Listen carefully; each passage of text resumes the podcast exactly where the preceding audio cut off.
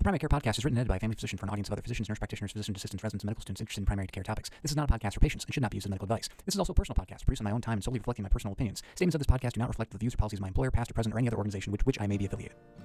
Thank you for listening to the Primary Care Podcast. I'm Dr. Mark List, here to bring you the latest news, guidelines, and updates from primary care sources around the globe.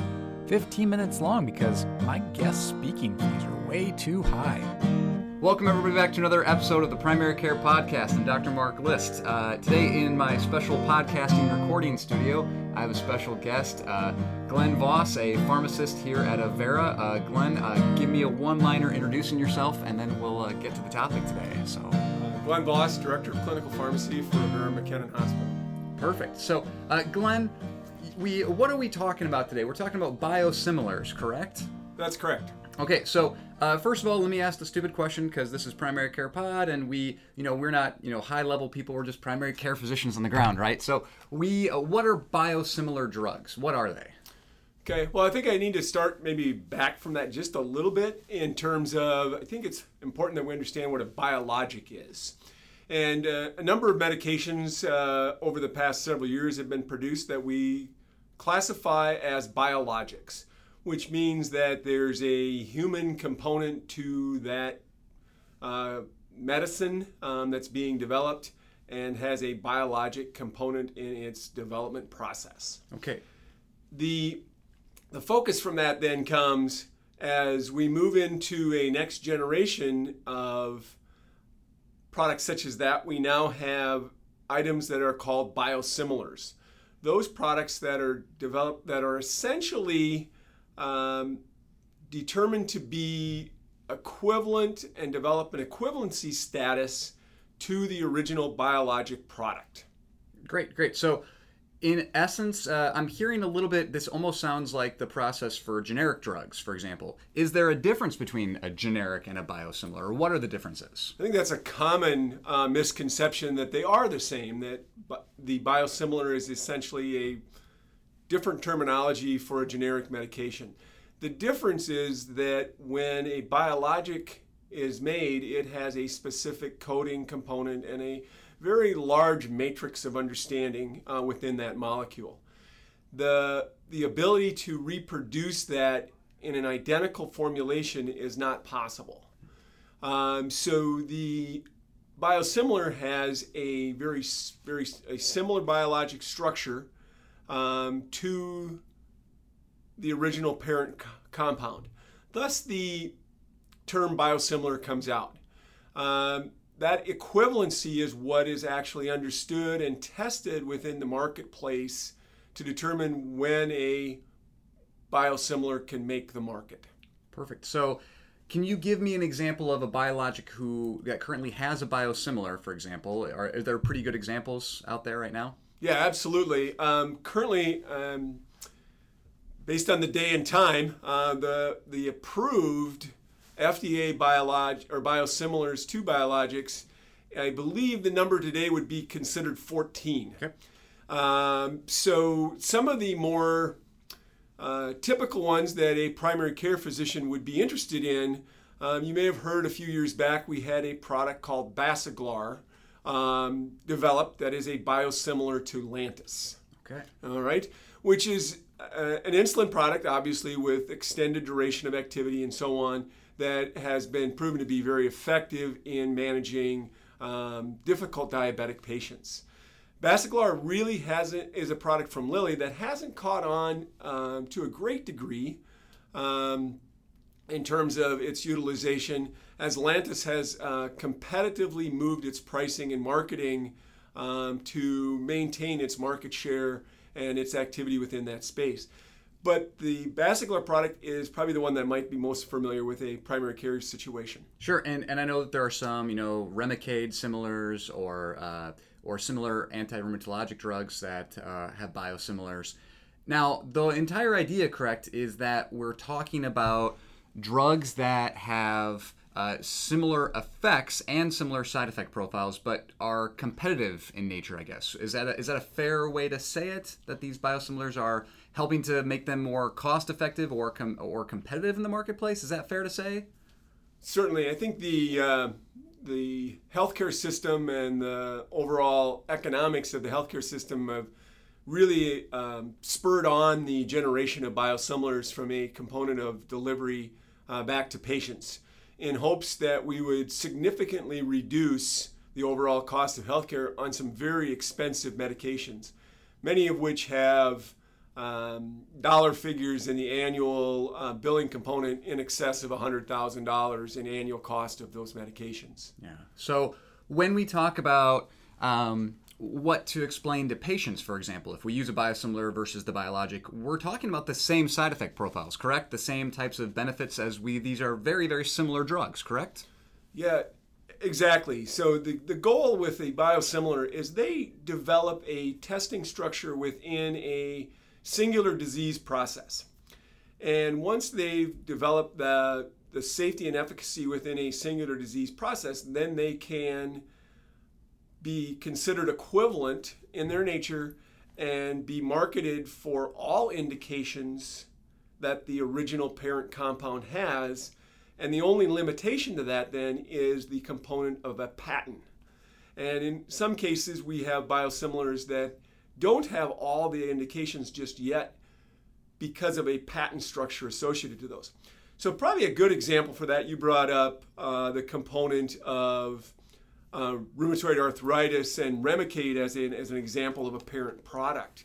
Uh, that's a good example where the um, the marketed biosimilars today, of which there are three of them in the market that are biosimilar to Remicade, they went through a process to understand their safety and efficacy within one disease class. So you might see that in rheumatoid arthritis. Well, we also know that Remicade is used in hematologic disorders. It's used in dermatologic disorders as well as as uh, gastrointestinal disorders. So that particular product likely doesn't have a, an equivalency study or a clinical study associated to each of those disease states, Sure. but rather just one. Sure. And uh, is there is there something that we as primary care physicians are really missing or need to know about these drugs in terms of well they're just available or, or what are we missing? What what what should we what should we know more of in the primary care world? Well, I think the, the component is to first of all know what your parent your patients might be uh, the medications that they might be on a little more clearly. Um, the goal there being how can we uh, best understand this the side effect profiles. Um, we do see a number of situations where um, side effects are being understood or, or being delivered on patients where they come into a primary care physician because of a side effect that has been induced by potentially a biosimilar or a biologic in general. And it's that understanding of the biologics and their very significant uh, profiles of side effects that they do have um, that we want um, primary care to understand in a more clear fashion. Absolutely. Uh, do we see a lot of these currently being used within the Avera footprint? I mean, is this something that we are seeing in our own patients a, a lot of, or, or more of, or increasing numbers? currently today there have been excuse me uh, there have been seven um, biosimilar products that uh, have been evaluated through the um, service lines or through the pharmacy and therapeutics committees at, within the Avera system. And at this point um, as you described uh, Remicade is probably the most broadly used product in that category. Um, but we've been using um, in, in some cases, uh, the insulin product I described of Basaglar um, has been used in that fashion, as well as a number of them in the hematologic area. Um, as we all know, that is a clearly expensive treatment area, and uh, for that component, red cell stimulants, white cell stimulants, um, that being Retacrit, a biosimilar to Epogen, um, is, is being utilized within all of our dialysis centers across the Avera footprint, um, and as well as uh, the, the white cell stimulant, uh, we have Zarxio being used and actually being required to be used by some insurance companies. So, in some cases, uh, the biosimilar becomes the preferred agent also at um, the insurance provider of that patient. And we have that situation that's also generating some confusion uh, to patients as well as to providers in our marketplace. Okay, okay. Now, when we as primary care providers see a patient who's on one of these biosimilars, we just need to treat them if they were uh, very similarly if they were on the the biologic, correct? In terms of lab monitoring or in terms of what we should expect in terms of negative effects. Uh, These should be incredibly similar, correct? In terms of management. Absolutely, that safety profile should be very, very similar. Uh, the the one thing that the FDA has done, which may be somewhat difficult to understand, is the biosimilar actually in terms of if you pull a package insert or pull it up and look for product information on even the internet, um, you're going to find that the package insert of that product contains the original information of the parent product. So, for example, Renflexis, a biosimilar to uh, Remicade, has the very same essentially the same safety and efficacy profile and testing information and even the study information relative to how Remicade was produced. So it's been able to, the FDA has allowed these companies to essentially utilize the information as well as the study information into their package inserts. So within that, you will find a very similar uh, safety profile. Um, you will find um, the studies that are associated to all the different indications for which that drug could be utilized, um, which can be a bit confusing as that's not how typically we as scientists within the healthcare industry think of how a drug presents to the market. Sure, absolutely. Uh, those were my big questions for biosimilars. But is there anything else that that that you wanted to either talk about with biosimilars or that family practitioners needed to know about these, whether it be the class or the individual drugs as we were mentioning? I think the two things that uh, maybe I'd like to talk about. Uh, first of all, there's this term that's been coded by the FDA called interchangeability. Okay. And there are several states ac- across the U.S. that have determined that they're not going to have an interchangeability um, policy within this within state government. Um, there are also states that have. The interesting part about that is the way that the FDA describes or developed the interchangeability policy that would allow them to be converted much like a generic medication by a pharmacist. So, where you might write for something as a provider, and you would end up getting an interchangeable product without potentially knowing about it as the primary care uh, provider of that uh, for that patient. Like a formulary change, or a, a you know, if it was cheaper, or if it was the the preferred drug. Is that Absolutely. okay? Okay. That they could do that without that activity being presented back to the provider. We love that. We love that. Yeah, Yeah. you guys, you guys just do that for us. Absolutely. Well, some sometimes that's the right thing to do. Sometimes it's a it's a matter of making sure that we as a we as a pharmacy system in South Dakota have not introduced that because we would like this biosimilar discussion to still be very much so a provider uh, patient discussion so that we have providers being very informed rather than us doing that kind of in the dark, so to speak. Absolutely. And uh, so in South Dakota, the interchangeability policy or um, rules have not been set. And um, I would suggest to some degree I'm an opponent of doing so. Sure. Um, I would like to keep this in more closely connected to the patient practitioner interaction and exchange of information. Sure. So that's a that's certainly one that's out there.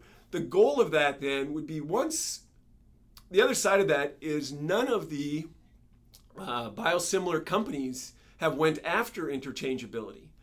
Um, and as you discuss that with a, a manufacturer of a biosimilar, they're truly not interested in that logic. So why the FDA went to that length, I'm somewhat unsure at this point. Okay. But nonetheless, um, until they're sure and until the biosimilar companies have an interest in that interchangeability legislation that the FDA has, um, we at Avera have really no interest in going down that road. Sure. Is there a, a particular reason, uh, aside from insurance purposes, besides the formulary reasons, is there a particular reason why a patient might be switched from their biologic to a biosimilar, or why a biosimilar might be started in preference of the biosimilar? Or is that is it just a case by case basis? I don't I don't believe that from a safety and efficacy or a patient response component that there's any reason to use any specific product.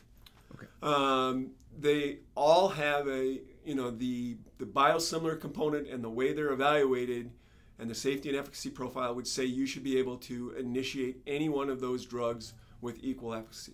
Not not to not to uh, muddy the waters, but they are in assess they're in essence interchangeable. I mean, they are they are able to be used uh, very similarly. Yes, Yeah. certainly the, inter- the the similarity is there. The, um, Should be no the difference. there there should be no difference in, in the patient's experience with with that particular medication. Well, good, good. Uh, we are at our 15 minute mark that we like to keep our podcast under, but certainly we can go long today. Is there are there other things about biosimilars that primary care need to know? I think the, the goal here is that we know that the term biosimilar, the term biologic, is one that we want to have addressed out there uh, from a standpoint of a different set of side effects and side effect profiles that we would like primary care to be um, more in tune to Okay. and more understanding of.